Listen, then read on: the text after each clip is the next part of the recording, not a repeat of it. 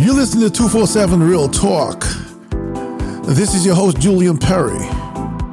And for this episode, I have the privilege of speaking with my guest, Mr. Jim Case, the author of Fear is a Choice. And when we come back, we will be discussing exactly that.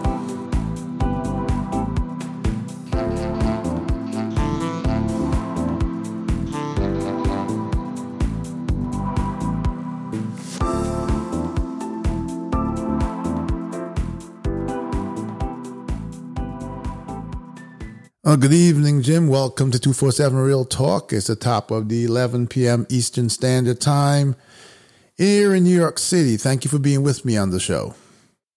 Uh, fantastic. Thank you, Julian. Glad to be here and uh, looking forward to our conversation. Yes, I am too, because I think this is a first for myself and the listeners of 247 Real Talk, but very relevant to our time and, and to what's going on in the mm-hmm. world today. And I think it says it all when I introduced you, and your book is Fear is a Choice. So, before we get into the, the meat of that matter, why don't you tell my audience a little bit about yourself? All right. Well, how far back do you want me to go? no, my my, uh, my, my journey has been an extraordinary one. Um, uh, I grew up in Eastern Pennsylvania, lived in New York City for a while, um, lived in Arizona, and was married to a woman for 24 years. Um, and um, uh, actually opened and worked a residential, a natural residential healing center in Arizona for, I think we were there for about seven years. So I had a lot of exposure early to um, a lot of alternative therapy type stuff, but we were also working with allopathic medicine. So I was working with people with everything from uh, MS to AIDS to lupus to cancer um, to all different types of things. So there was a, it was a widespread of experience um, helping people transition as well as helping people get well. And and some of those people are alive and thriving today, um, which is which is an awesome thing. And uh, that journey then took me to California, um, and, and uh, the long short version of the story because I came out when I was a what is when when I was a sophomore in high school, and then I got married to a woman and was married to her for 24 years, and then at the end of that marriage, um, uh, was in between Arizona and San Diego, and and have since now been married to a man. I was married to my husband now for 11 years, and uh, and so this evolution has been quite extraordinary in my life, and and so I have had a lot of a lot of experiences um, with the you know the, the consciousness of fear and, and how that impacts me. Um, I left my parents' home when I was 15 and a half, 16 years old. So I was out in the world early and exposed to you know a, a lot of stuff. Um, I was I tried to go into the acting business for a long time, and that um, didn't have the skin for that when I was a young man.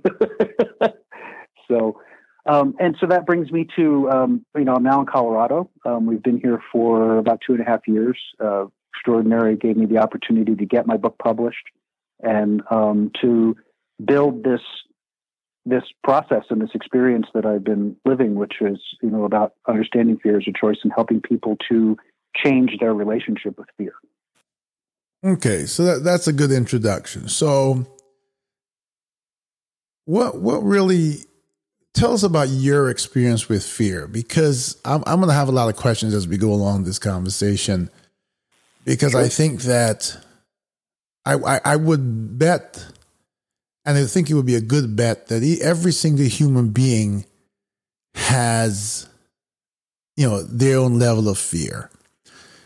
Mm-hmm. Um, I think some of us can simply live with it in, a, in as it exists in a parallel universe, and for some of us, it holds us back a little bit and then for some of us, it cripples us, and we, and you could we can never reach our true potential, not because of our ability, but because of fear. Uh, beautifully said. Um, quite frankly, the you know my experience being a young person, you know, I, I came at this. I've come at the, I remember standing in front of my parents, and this was after I'd left, and I had gone back because I had um, I met a friend, uh, my best friend actually was in college, and I went to visit her. and I had and and I did not graduate high school because of having left home so early. And meeting her in high meeting her in college, I decided I had to have that experience. And so I had talked to my parents and at that point and, and I was going to go I needed to have somebody co-sign for a student loan so I could do that. And I said to them quite frankly, I want you to understand I'm not going to college for grades, I'm going to college for the experience and I'm going to do the best I can, but I want to be honest about it because that's really been the whole thrust of my life for 56 years has been experiences. And and because I left home so young and because I was out in the world, you know, making my way and and trying to find my way through all of the different experiences, uh, you know, I developed a I, I developed a really powerful arrogance early on in my life, which I think saved me to a point um, but that ended up changing when I started really getting on my own path, as it were, as my when I was starting to in my own spiritual life, starting to see how uh, the that wasn't working, and then realizing that that was all driven by fear, that the arrogance was simply covering and protecting the fact that I was terrified. you know, being out in, in the in the big bad world, trying to wend my way and learning how to rent apartments and how to get jobs when I wasn't legally old enough, and you know, uh, and that just and then and then being a young gay man on top of that, um, I, I you know I've I've confronted a lot, and and so it forced me in my own life experience to stand in my in my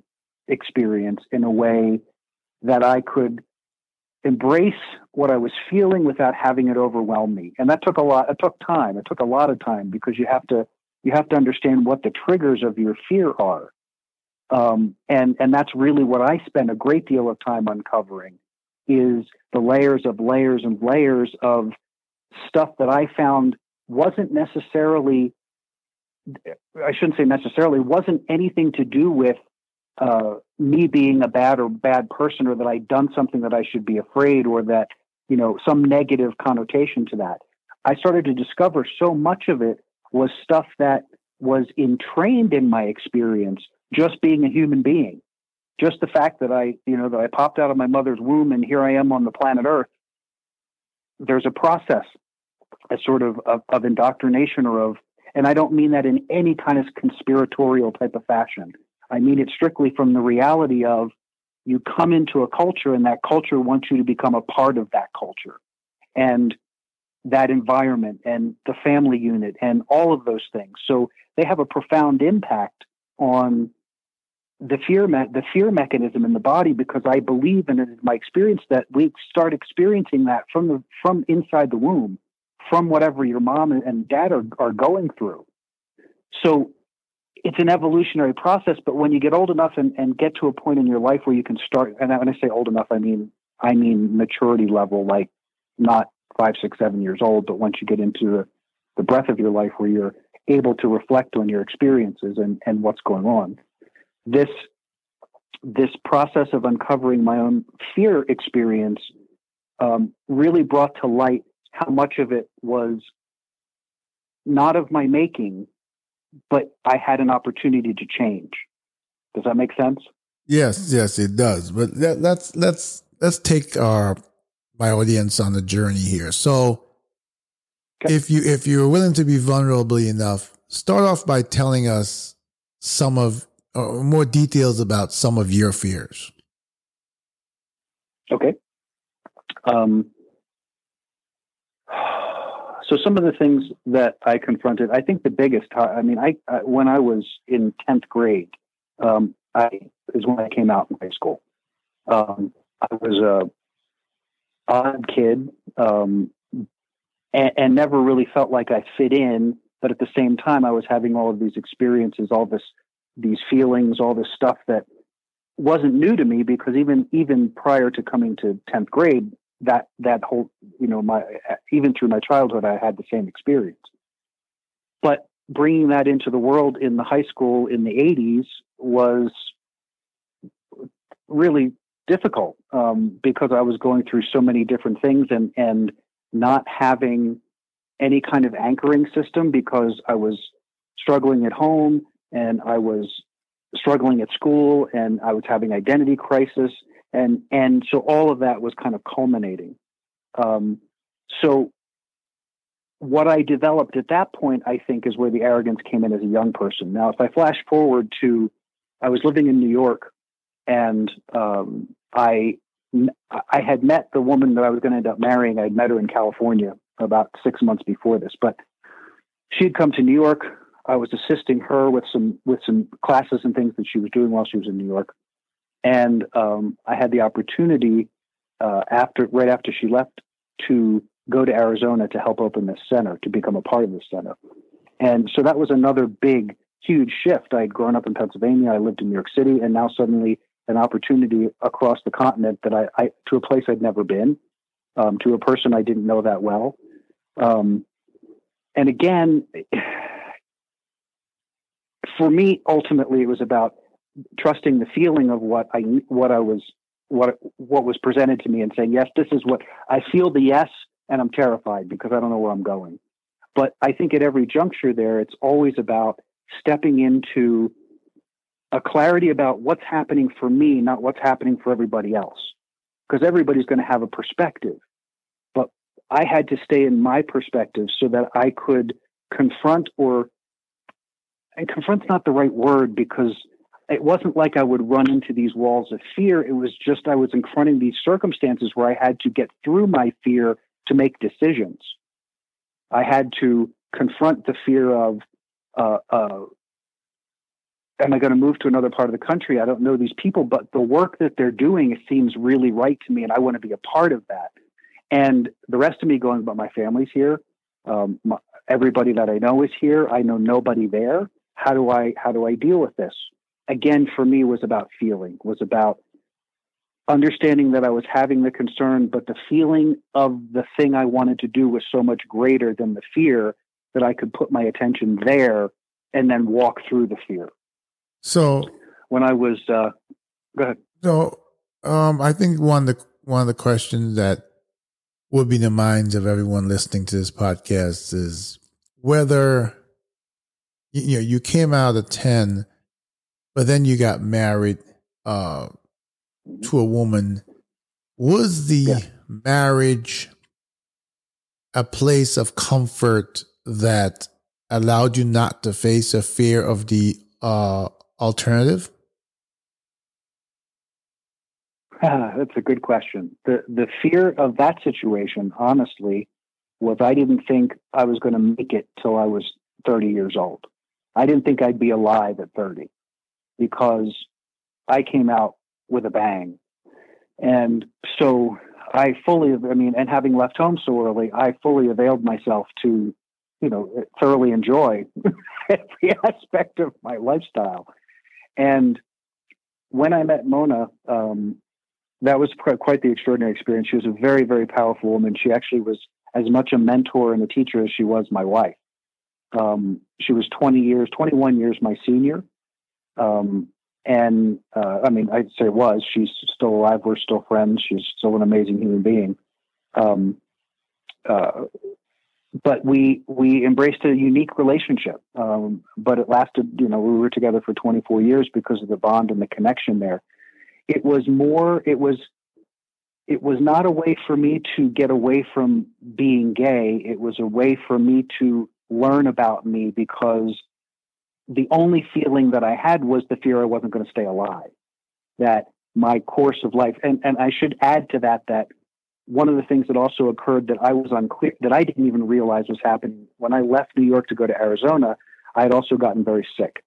Um, I was uh, I was infected with a, a, deadly parasite in my in my colon called Cryptosporidium, and I didn't know it. I had gone on a brown rice diet in at the time in New York. That was all the rage, thinking that that it was going to do me well, and it did because I was losing weight and I thought I looked great. Um, but what I thought looked great was I went from 165 pounds living in New York to the day that I landed in Arizona, I was 104 pounds. Um, but my but my sense of myself was such that I didn't I didn't recognize how sick I was. And when Mona saw me, because we had we had not I had not seen her in about months, I think from the time that she came to New York to the time that I went to Arizona. Um, I was very, very ill. And, and so initially that was the focus was getting well. And in the process of that, and and and that took well, probably about a year, um, a good solid year. That was where I came to the juncture of saying, okay, I really need I need to assess myself here because this is a way close call. Uh, and at that time, AIDS was a huge deal. Didn't know anything about whether I was or was not infected. Didn't didn't think I was that sick. And then once we got past this, the parasites, things seemed to be fine. Um, that ended up not being the case, but that was 25 years later um, that I learned that. Um, so for me, the, the I don't see that at any point in my life I was ever running from anything in the sense of hiding from myself.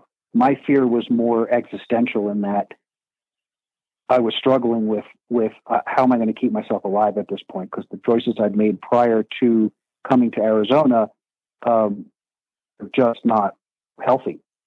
And so the choices at that point were, okay, how can I do this differently? Uh, and honest to God, had I known what I had to go through after that, I don't know that I would have made that choice again. But I'm glad I didn't know ahead of time um, because there was so much to confront along the along the path over the next ten years that I the most extraordinary journey ever. But I don't know had I known that ahead of time, I would have said, "Yeah, let's go for it." Um, not sure on that one. Does that does that answer your question? Yeah. So so I'm going to shift a little bit here. Um, mm-hmm. You went through an experience, different phases of an mm-hmm. experience that you know. In hindsight and reflection, you recognized um, not only your fears, but along the way, what you needed to do to overcome those fears. But it seems to me that when you when you when you write a book and it says fear is a choice, it sounds to me, at least from from my perspective, that what you went through taught you in in a wider way, in, you know, in, in a wider range or, or in a more um, inclusive way, how to overcome fear and how to apply it to different types of situations. Am I correct? Yeah, Yes, and and I'll try to to be even clearer about that. So I say specifically fear is a choice because it doesn't ever go away. Um, just because someone learns how to cope a different way doesn't mean that fear never shows up again. Because you work in consciousness or because you you believe a certain set of circumstances or your spirituality or whatever it is, it doesn't eliminate fear from your experience. What it does is it puts it as, as another object in the field of your awareness, is how I like to describe it. So a situation shows up. Um, I'll, I'll, give you an example. I was uh, a few, uh, when the pandemic started here, uh, when the pandemic started, when uh, uh, I wasn't able to work, we went on unemployment for here in Colorado. Um, for for whatever it was, for six months. And at the end of that time, or actually it was coming around September, so maybe it was a little longer, but coming around September, I got a letter from from uh, Colorado's unemployment board saying um, we apparently made an error and we overpaid you for the last 19 weeks, so we want all that money back. Which was some like ridiculous sum of money. I don't know, nine thousand dollars or something. And um, of course, that immediate experience, I'm already not working. I've been living on unemployment for a period of time because I have I, I didn't have an income, and now they're telling me that they overpaid me. I have to pay them half the money back. Um, that is that that will generate fear in probably just about anyone, and particularly in that circumstance. But here's where the thing that's remarkable to me is that for me, that's that becomes one choice of many choices in the context of the experience. My choice in that experience was to say, you know what? I'm not going to put any energy on this at all. I'm literally not going to waste one ounce of energy on this because this doesn't even make logical sense. So I'm just going to take my energy off it completely. I'm not going to be afraid about it. I'm not going to be sad about it. I'm literally going to do use my practice. I'm going to go into meditation. I'm going to it's gone. I'm taking that thought out of my brain. I don't even want to think about it. I don't want to know about it. And that's what I did. And four days later, I got another letter from them that said, We realized we made an error um, and we've chosen and, and we have decided we're not going to be requesting that money back because you didn't misreport, we overpaid you. so, because that was my whole thing was how could you take money when I didn't do anything wrong? And um, and and so that resolved and has now completely resolved. But I, what I know of, of the experience of fear is that I could have easily gone down the rabbit hole there and been totally wrapped up in all of the drama and fear of my survival and where am I going to get this money and how is this going to, oh my God, what's going to go on? And I completely chose not to because it would not serve me or the situation in any way to come to resolution. But by taking my energy off of it completely, it evolved its own thing. And because I didn't put my energy into it, it didn't have an impact. And and the situation, and I'm not. I mean, I I can show you the paperwork. It literally went away. It's, well, it's, hold on. Um, so so let's let let's examine that because that's a very interesting thing that you're saying. Mm-hmm. I've said this on previous podcasts to us, um, uh, not not on the same subject, but it came up. I can't remember how it came up before. So I have a few friends. I only maybe a handful of them, and I often wonder about them. They are the types of individual, their personalities that I, I almost want to say, which is probably not true, but it, it seems that way, like they have no fear. When I say that, they seem to find themselves in the most difficult of predicaments, something that would cause me to not sleep for nights or weeks upon end. They seem to have an attitude of, okay, whatever, it'll work out and whatever, and, or I don't care. And they seem fearless. But what is crazy about it, and, and it's something that I've I've never understood, and you know, maybe we're getting or maybe this conversation has helped me get a little closer to it, is that it always seems to work out I mean, it's it's the most ridiculous thing because when I compare my my journey or my life or my thought process to them, I I kind of say I wish I can be like them, but I can't. I have the type of personality that um, you know when when when, I, when I'm faced with that type of challenge and, and fear does set in, you know, how is this going to work out? How is this you know, using your example, for instance, or someone says, you know, you got to find four thousand dollars in in in five days, and when you look at it in hindsight, in in many ways, you know, I'm, I'm caught up in a, in a conundrum, so to speak, because when I examine those situations in the past, just using, you know, this as an example, the five days would go by, and the situation works out but I spent the five days worrying. I spent the five days in fear of what could happen uh, that never actually happened. And despite the fact that that scenario with different circumstances has repeated itself more times than I can count in my life thus far, mm-hmm. it's it, it it it it never seems to be enough to take me to a place of no fear or or or, or reversing the roles so that I don't let fear dictate you know my thoughts my demeanor my mood my everything else until I can get past that obstacle or, that challenge and and so, so what you're saying is it almost feels like there's a there's another part to it because you chose not to worry you chose not to have fear cripple you to an extent. And I have been through situations where I think fear has crippled me, it's changed my mood, it's it's stolen days or, or, or you know time of, of when I could have been happy doing something else. And um, I've tried to get to the point where I, I kind of say, well, you know what? I'm not going to worry about this because whatever was going to happen is going to happen and I'm going to get past it. But that's easier said than done. And and and and so you know, I, I've that exact scenario you're talking about where they called and said you owed money, blah blah blah. I've been in similar situations, and I've been, you know, we all go through phases in life where things can be tough or whatever, and sometimes things are really tough, and then something like that happens, and you're like, you know, and, and and be honest with you, I'm a man of you know of faith. I'm a man as a spiritual human being, and my I've always turned to prayer and and to you know to my God for removal of those fears. And I think that's the only thing that has given me a sort of calm or peace in the middle of that storm.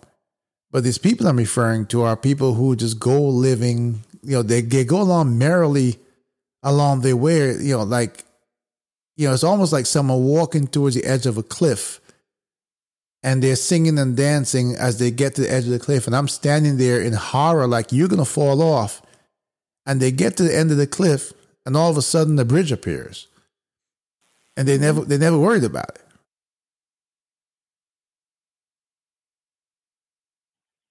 I, think I think the perception that you have of that may be may be a little off. Um, in that, um, again, I don't think that there's anyone who doesn't experience fear. Um, it's too prevalent in our culture. It's too prevalent in our world. It's too prevalent in the messaging that we get every day, in and out, all the time. It's it's in everything and in everywhere. I think the difference is where we choose to put our attention, and it's not something that it's it, it becomes a point where it's like flipping a excuse me like flipping a switch, but it takes it takes conscious effort in the sense that you have to be mindful of your own process. So you know, you were talking about, uh, you know, you go into those the, the cycles and things, and, and I know exactly what you're talking about because there are some circumstances that when confronted with, when I'm confronted with them, they still stimulate a physical response. There's a moment of when I got that letter, you know, my gut fell down to my into you know down into my butt. You know, I was like, it was it was a, a moment of of instant panic because that's that's what happens in those situations. But it's what happens next that I think informs how you get to that quote unquote fearless space. And that is in the moment you recognize the feeling and you say, ah, okay, this isn't going to serve this situation. So where can I put my attention differently? For me in the moment it was this needs to get out of my head. I need to I need to banish this because I don't want to put any energy on it. Other circumstances may not be that extreme. Sometimes it's more of a situation where um, I'm, I'm, trying to think of an example, a different example here that I can use for you. Um, but the idea is you feel the feeling in the moment and you say, okay, is this going to get me where I want to go?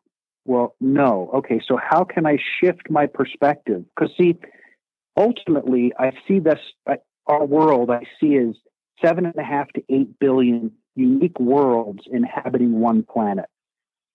Because I believe firmly that we all create that reality. Because what we see with our eyes and smell and taste and touch in the world is simply a reflection of the perspective that we carry.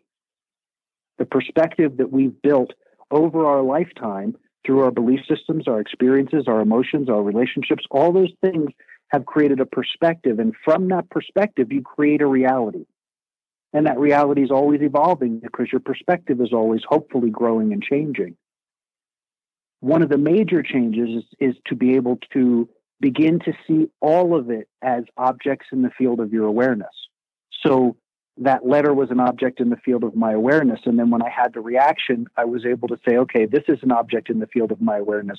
Do I want to go here or do I want to find an alternative? And in the moment, it can feel so intense that you're not even sure there's an alternative. So then you pick anything, anything to take your attention off the thing that's causing the charge. So, you know, watch a stupid cartoon, go for a walk, uh, listen to your favorite song, do something that will take your mind completely out of that moment. And then once you're out of that moment, you can you can objectify the situation. And, and when I say objectify, that's part of what I've experienced in the process of meditation is that you become more the observer of the experience instead of the victim of an experience, so to speak. But, but so, how does how does the so how does the part of part of that scenario that I think is a um, a, a, a definite part of that whole um, experience of fear has to be the thought of consequences of what has occurred. So, for instance, if we're using the same scenario and we're sticking with your scenario about getting the letter saying that you owed X, Y, Z dollars, and maybe there was a timeline on it or whatever the case may be, you have to be, or at some point at least, uh, prior to making a choice uh, to go in the opposite direction of fear, you had to say, well, okay, let's just use a simple hypothetical.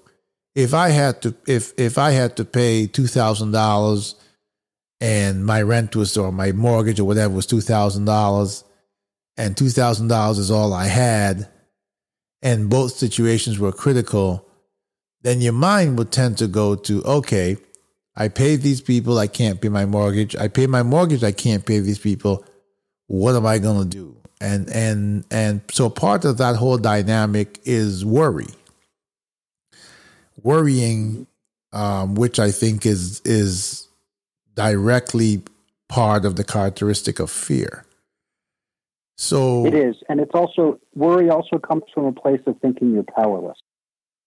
Worriness, worry, in my experience, is is is is also a level of fear, but it's a different level of fear. Because if you peel back a lot of the feelings that we have about things or about what we experience, um, what you find is that there's there's a nice story in the negative experience. There's a story that we create about why this is not a good thing. But what's underneath that story is fear. Um, the fear I'm not going to survive, the fear I'm going to look stupid, the fear I'm going to uh, I'm not going to have any money, the fear that I'm getting that I'm getting screwed by the government, the fear that I mean there, there's any number of of of things in there, and many of them may not actually be mine per se. They could just be part of the mass consciousness because I have the government coming to my door saying this is the situation, and we are have been entrained to believe that if the government shows up at your door with a with a problem with you, that's a thing to be afraid of. When in reality, that's not necessarily true. It's just the it's just the focus that it's been given because that way people stay afraid. And if we stay afraid, we stay compliant. If we stay compliant, we don't resist. If we don't resist, then you know, I mean, it goes it goes on and on in that direction. Again, I don't say that as a form of a conspiracy. I say it as a recognition of how things are constructed so that you can see them for what they are. Right? So that you can see that the government is populated with people who have rule books and things that they're supposed to follow about how they handle things. Um, but when the situation comes to it, you have to peel back the layers a little bit. And sometimes that's not comfortable, but it is the it is the, the, the quickest and easiest way to put yourself into the observer or to get yourself to a place of looking at it from an objective perspective.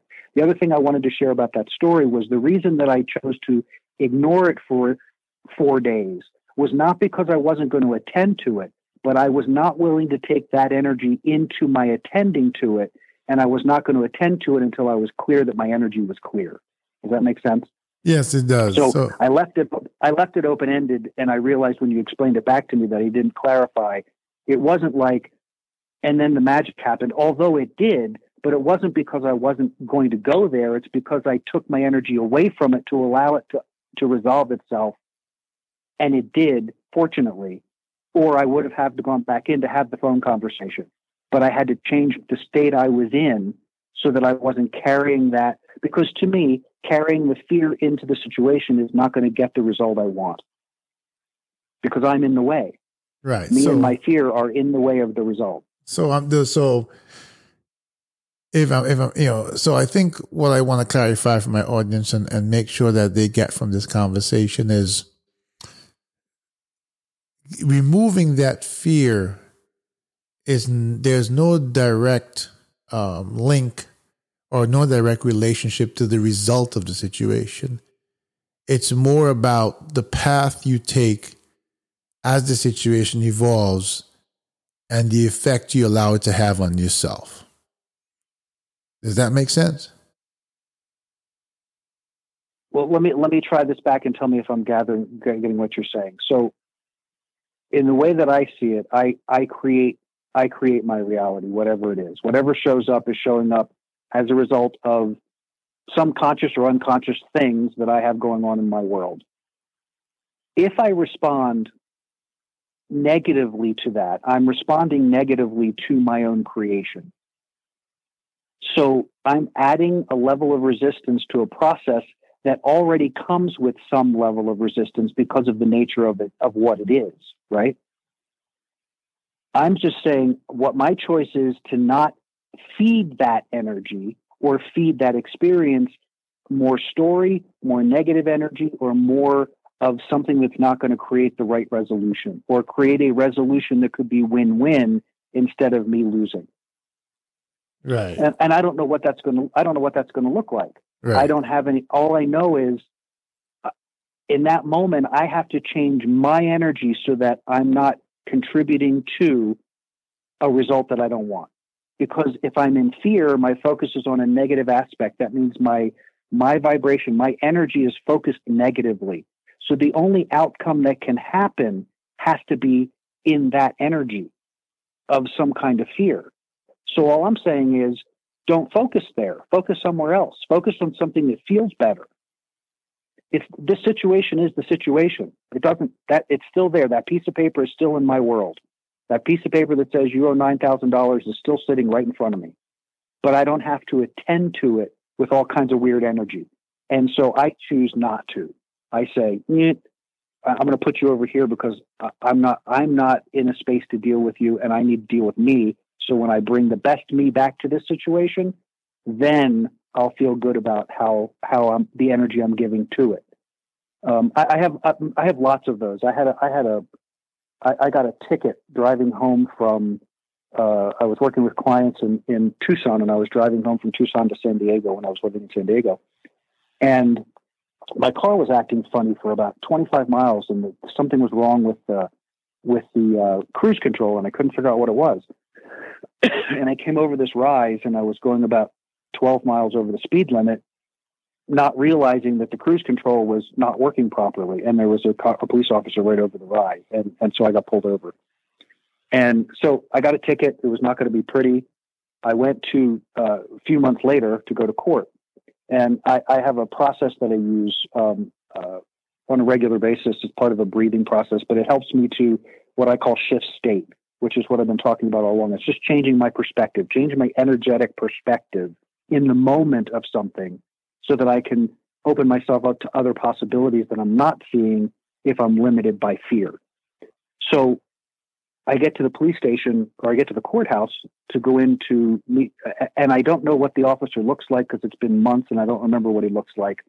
And I'm attempting, I want to speak to him beforehand to see if he'll ameliorate some of this because if he doesn't, I'm screwed again because it's a, it was it's it was a felony speeding ticket because it was like 12 or 15 miles over the speed limit.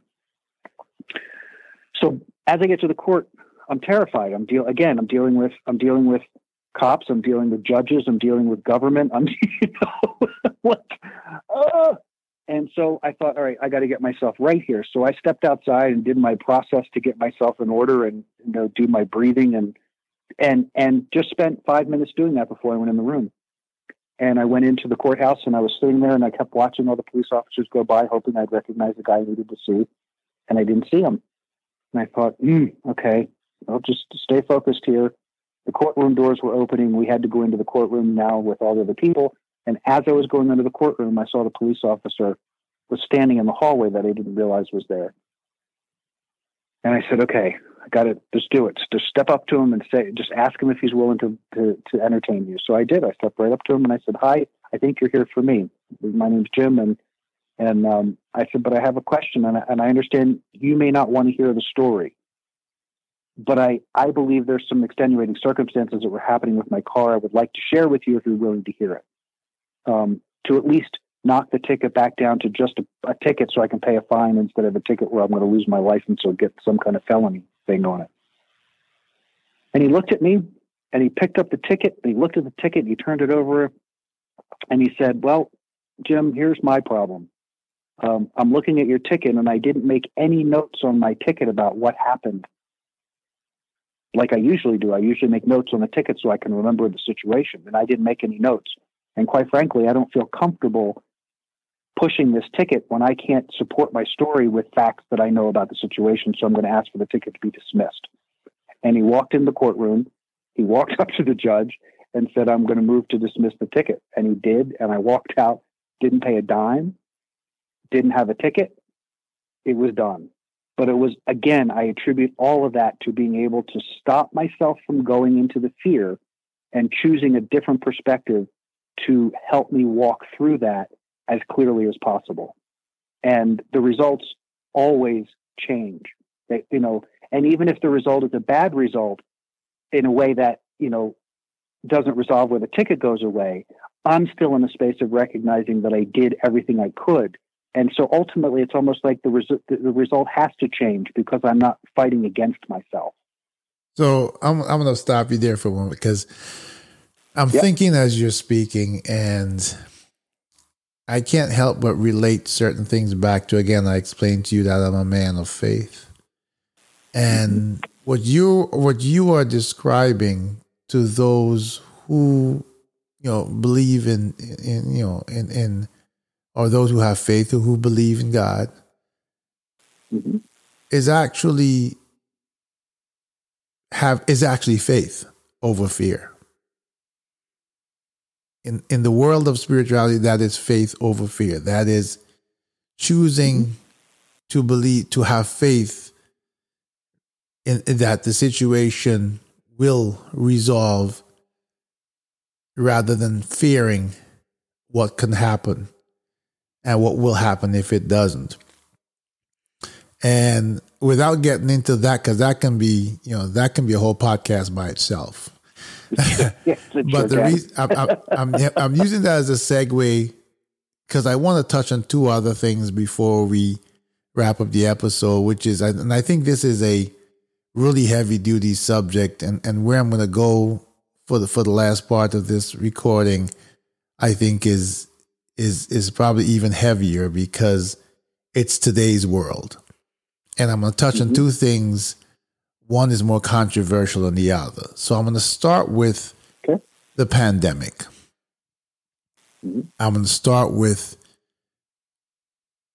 fear, fear of and there are people that have you know it's it's it's strange as you look at the population if you were to just sit and watch how people are reacting you have people who are walking around and, I, and i'll tell you my own personal story about it i i said to one of the pastors in my church when the pandemic first started in march i said to him i don't believe that I will get the coronavirus. I simply don't believe it. Mm-hmm. The next week I had COVID. Okay. Um, mm-hmm. but, but, and I just said that, uh, you know, to, as an add on, but basically you have a set of people who are, who seem fearless and and I think that their fear is actually unsubstantiated because there are many people who have died who have, who who who believe that they, they wouldn't get it, and then you have those people who are living in complete fear, who have isolated themselves, who have have locked themselves away from society almost, who um have become I don't know if they were germaphobes before, but that you know they've gone to an extreme and that fear is is you know could I I think it can be defined in in different ways for different people. Part of it may be the fear of uh, you know having seen someone on a ventilator, the fear of suffering, um, you know the fear of and this is a big one. Even though you know none of us gets out of here alive, the fear of dying and these things cripple people, and they have been crippling people. These things have changed. This pandemic and the fears associated with it have changed lives forever, and and and some of them in in in not a good way at all. What would you say in terms of your um, intimate knowledge with fear to to those people who are living with that fear right now, not just for a short period, because this has gone on a lot longer. In March, we would have, um, or, or February, at the end of this month, we probably would have you know, hit a year of, of yeah. something go, like this going yeah. on. What would you say to those people? That's the first of the second. The second one might be a little tougher, but let's start with that one. Okay. Okay. So here's the thing about the pandemic on a broad stroke. I think the I think the pandemic in and of itself is sort of a physical representation of, of fear. Um, and as I talked about before, we're seven and a half billion unique worlds living on one planet.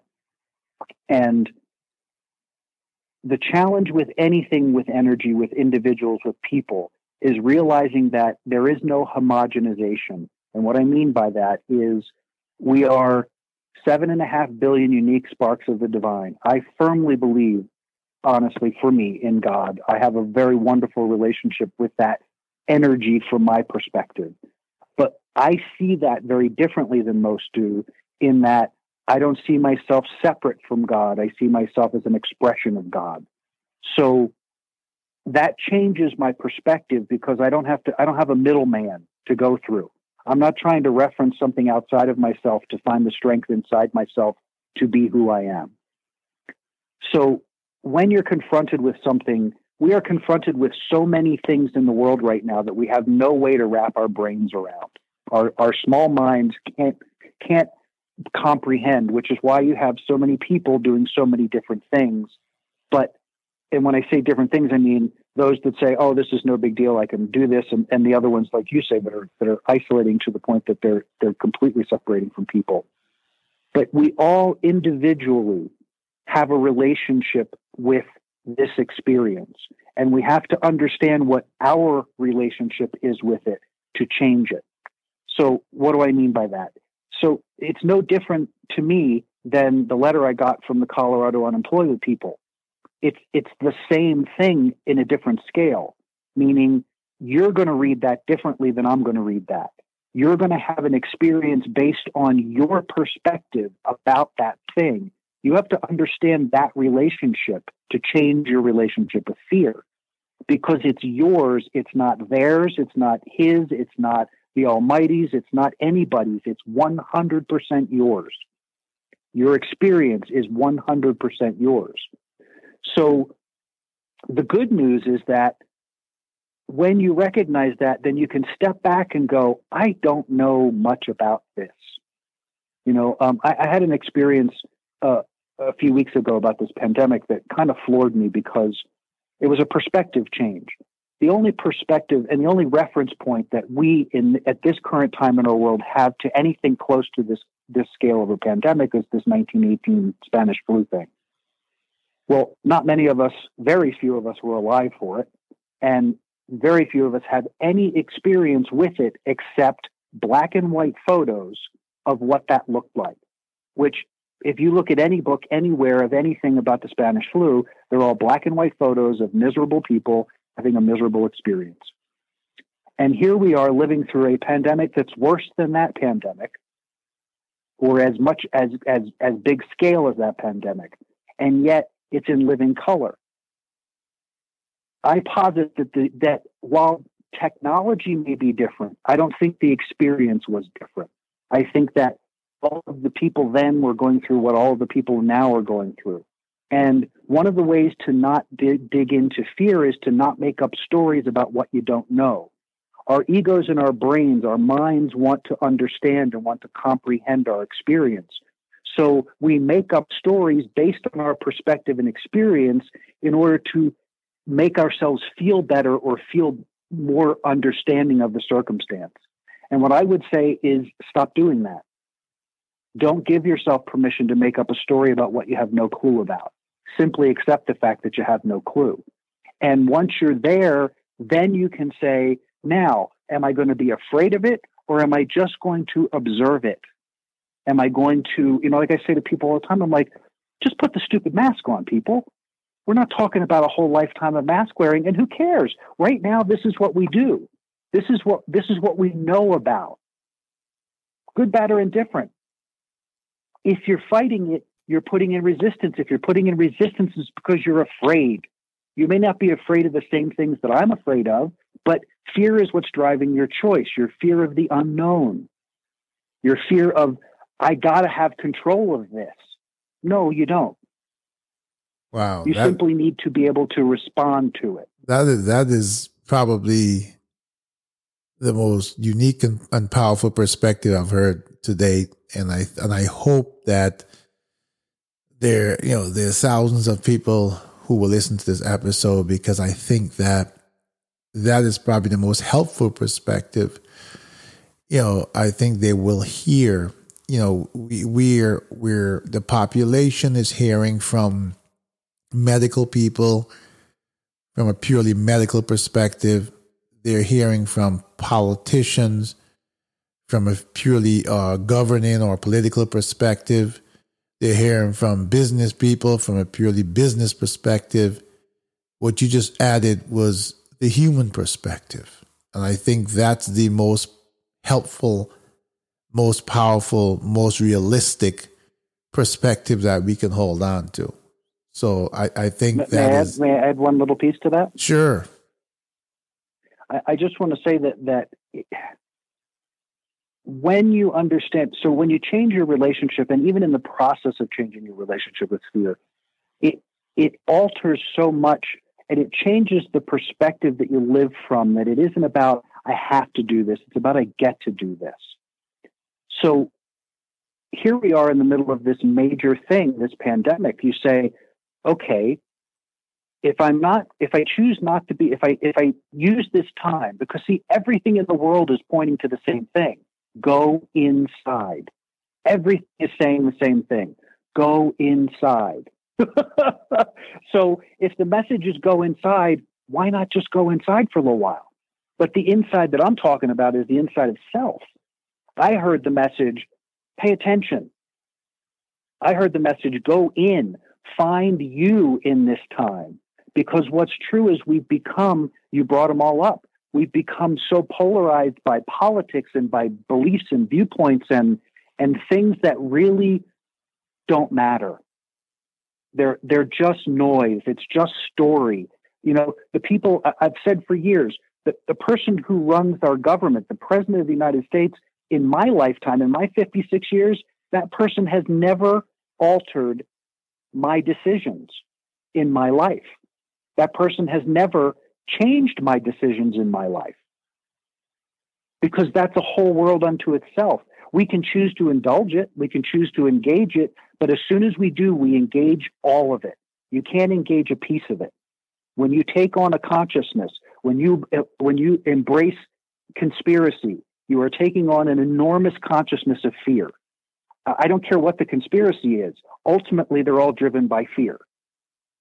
There's yeah. no conspiracy that isn't driven by fear of I some kind. That, yes. And so, so it isn't, and it isn't that there isn't stories that are true. But I, am sorry, I know I got carried away there. Um, so that, yeah, my point is just that that to to bring it full circle is just recognizing all the peripherals are just that. You are what matters, and if you are not in alignment with you and connected to that highest part of yourself, then you're going to have conflict and you're going to have things that confront you that you don't know what to do with. But the more you go in, the more you build relationship with the self, then you can look at this. You would be amazed at what I've accomplished in the last nine months in a pandemic. Um, because I didn't choose it to be a, a fearful time. I chose it to be a time of growth. And, and it's been nothing but that. Yeah. And everyone has that ability. I'm not special. yeah, I, I, mean, if, if, you can hold on to the message, yes.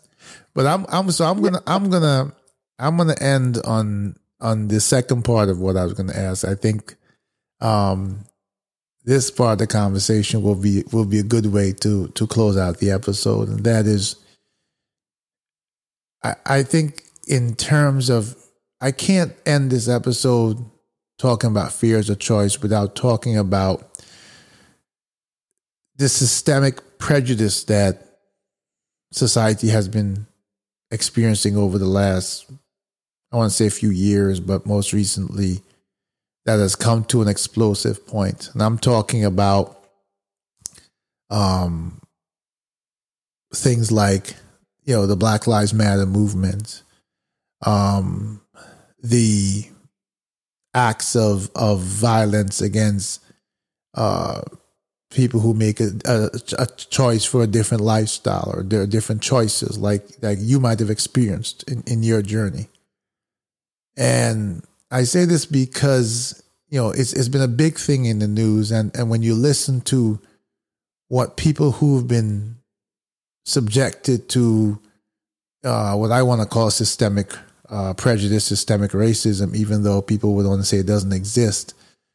Um, and, and I'm going to choose the Black Lives Movement specifically for this conversation only because, it, you know, when, when, you listen carefully, and, and I choose that too because I myself have been a victim of of of, of uh, such experiences at some point, and I've struggled with it because I know people across the, you know, I know people from all parts of the equation who are actually good people, and there's good and bad as as as that's easy to discern um, but people talk specifically about fear of being being black. You know, they, you have things like driving while black, fear of being pulled over, uh, and, and you're and, and the funny thing is, and I say this without reservation, I have a lot of friends who are police officers, law enforcement, who are the nicest people I've, I know. But I've also been in a situation where you, I've, been pulled over and in fear. Um, simply because maybe I started the conversation and I do my due diligence to speak to that officer as as uh you know yes sir no sir and what I get back is not the same um whether it be from the point of profiling or whether it simply is prejudice I'll take it one step beyond that because it goes be I mean that is the big thing in the news, but it goes further into employment and advancement in your career and all these other things and and if you experience enough of those scenarios as one person, you develop a fear. You're almost afraid of yourself at that point or of who you are and your ability to to, to you know to, to make progress you know each and every day you wake up. What what you know what are your thoughts in terms of the fear that people feel? And again i i've gone a broad spectrum. I've, I've used the black lives matter movement because obviously that is a huge um, explosion that's been around the world. But there are people who you know there we, we watch situations people who are you know people who are gay who who get the same um, prejudice in, in you know in their own way and the same treatment and the same you know, brutality at times, whether it be at the hands of anyone. You know, so on, on the subways, people got shoved on the, on the, in New York City onto the tracks in front of a train because they, you know they seemed to you know, someone decided that the way they behaved or whatever that they were gay and they didn't like them. Um, so I, I and I, I'm doing this because I want to be inclusive of you know not just focus on the on, on BLM for this moment, but that whole fear of one human being versus another because you can't be comfortable with who you are and because you can't be a part of a level playing field, whether it be because of your choices in life or the color of your skin. Talk about that. Um, well, again, I think I'm going to have a little bit of a unique perspective. I'll start this by saying that there is no part of any of it um, that I think is uh, good, um, meaning I, I, don't think anyone should be treated that way. I don't think anyone should be seen as less than. Um, we're all human beings on this planet. We all get to inhabit space on this planet. But when it comes to and and this is where it gets this is where it gets a little tricky because all movement a lot of times movements are based in fear, in some form of fear or anger or or a negative emotion. And I'm not saying that the that the concept like Black Lives Matter is significant. It is important, and it is a message that I think needs to penetrate. Um, but it's a message of inclusion. It's a message of of we are all one. It's a message of we are all part of the same family. Sometimes, and a lot of times, as humans, we get stuck in the stories about, and we end up being in a fight that may or may not be ours, but we never bring it home. Meaning to the same to the same question you asked last time. If you are operating in fear, you will attract things that support your fear. The challenge is that if you have been confronted in that fashion, is to stand in understanding of you in relationship to that. Because in my world, I create my own reality. So if I create a reality that shows me that I am abused, that I am, am someone worthy of abuse, that's what has to change in me. The behavior is not acceptable. And there still may be need to be consequences for the behavior. But I'm going to stop, I'm going to take it to me and say, wait a second, why is this coming in my world? Because as long as we keep it about being black and about being brown and about being uh, other, other, then the, the, the resistance will never go away. The fight will never stop. When every individual is able to embrace who they are and the beauty and the love that they come from and the extraordinariness that they are, then the ability to create circumstances where you are abused become less likely. Again, it's not, but that's not a victim shaming thing, and this is where it gets really. It's a tight line. It's a it's a tough line because people would go, uh, yeah, but but what about the victims? I have a challenge with that because the situation happened as a result of the individuals involved. It isn't a, it may be in a mass conscious way that it's happening, but it's happening through individuals. So it has to change through individuals. Making a law that forces people to act a certain way will ameliorate things, but it will not change the core of the issue because the core of the issue is driven by fear. It's driven by I'm not enough. If you know you're enough, if you know all of who you are is of value, then you're not you are not emanating an energy that says I'm less than. Prove it. Show me. You know, it and and and that's not meant in any way callously. It if if everyone had the ability, everyone has the ability. If everyone made the choice in in the moment to find that love in themselves for themselves in a way that was tangible to them it would radically change. That's why i say this all the time. When you change your relationship with fear it changes the entire world. So basically because you're not only changing go ahead. Well, basically what you're saying is that and i want to make sure that that people don't misconstrue what you're saying. What you're saying is based the change is needed in terms of fear on both sides of the equation. Absolutely. Absolutely. It's it's it's a choice. Everyone has a choice. The people that the people that do not believe that that kind of unification is okay, they got their own demons because we are not sourced in hate. We don't come from a place of hate. We aren't born into this world in hate nor are we born in this world in fear. We learn it. If it can be learned, it can be unlearned. If it can be learned, it, something new can be learned. So, because those things, because we don't come into the world in those states, and we've learned them over time and we've grown into them, they become a part of our consciousness. And when they become a part of our consciousness, it becomes what we what we radiate in the world. And if we are radiating any form of fear, then something will reflect that to you, depending on the level of it in your world, in your perception.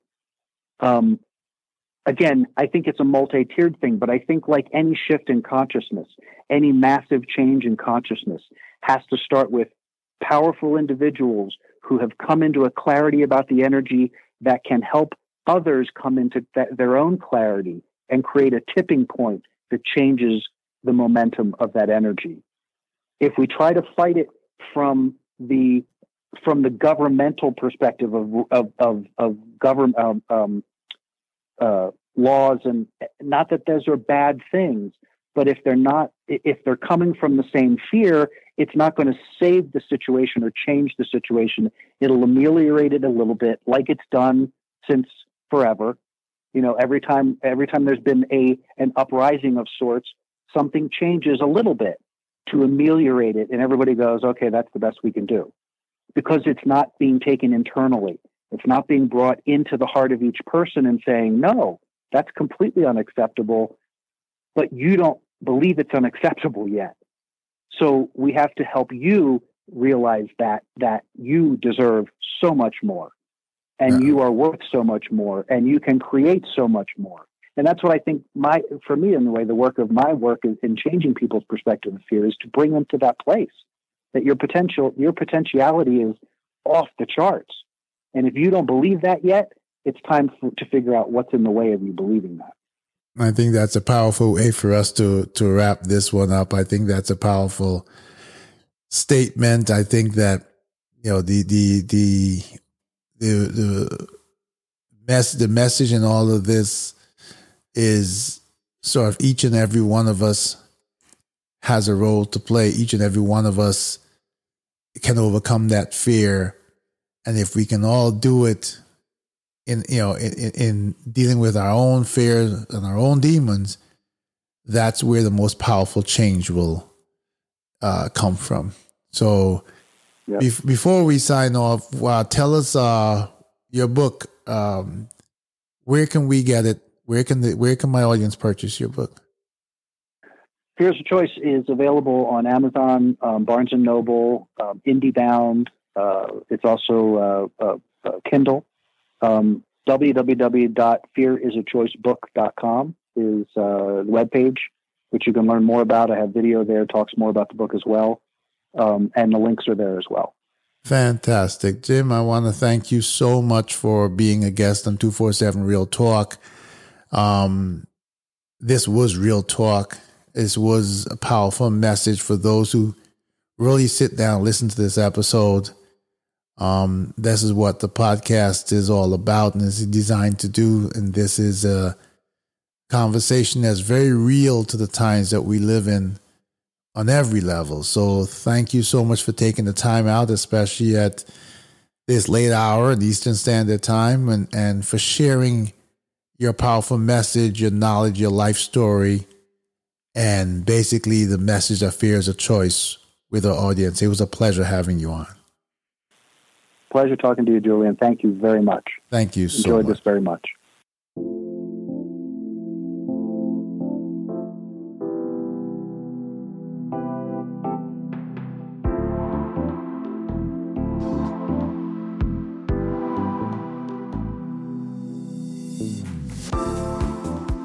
I want to say a very special thank you to my guest, Jim Case, for sharing his life story, for sharing his message about fear, to giving us and sharing information with us that allow us to make the choice not to be fearful. I want to say thank you so much to my audience for your continued support, reminding you that you can listen to every podcast, every episode of 247 Real Talk on your favorite podcast app. You can also head over to the website at www.247realtalk.net, where you can listen to the episodes and read more information about the guests. If you'd like to leave me a message, if you'd like to be a guest on the show, you can email me at podcast at 247realtalk.net. That's podcast at 247realtalk.net. Until the next time, do take care of yourselves and each other.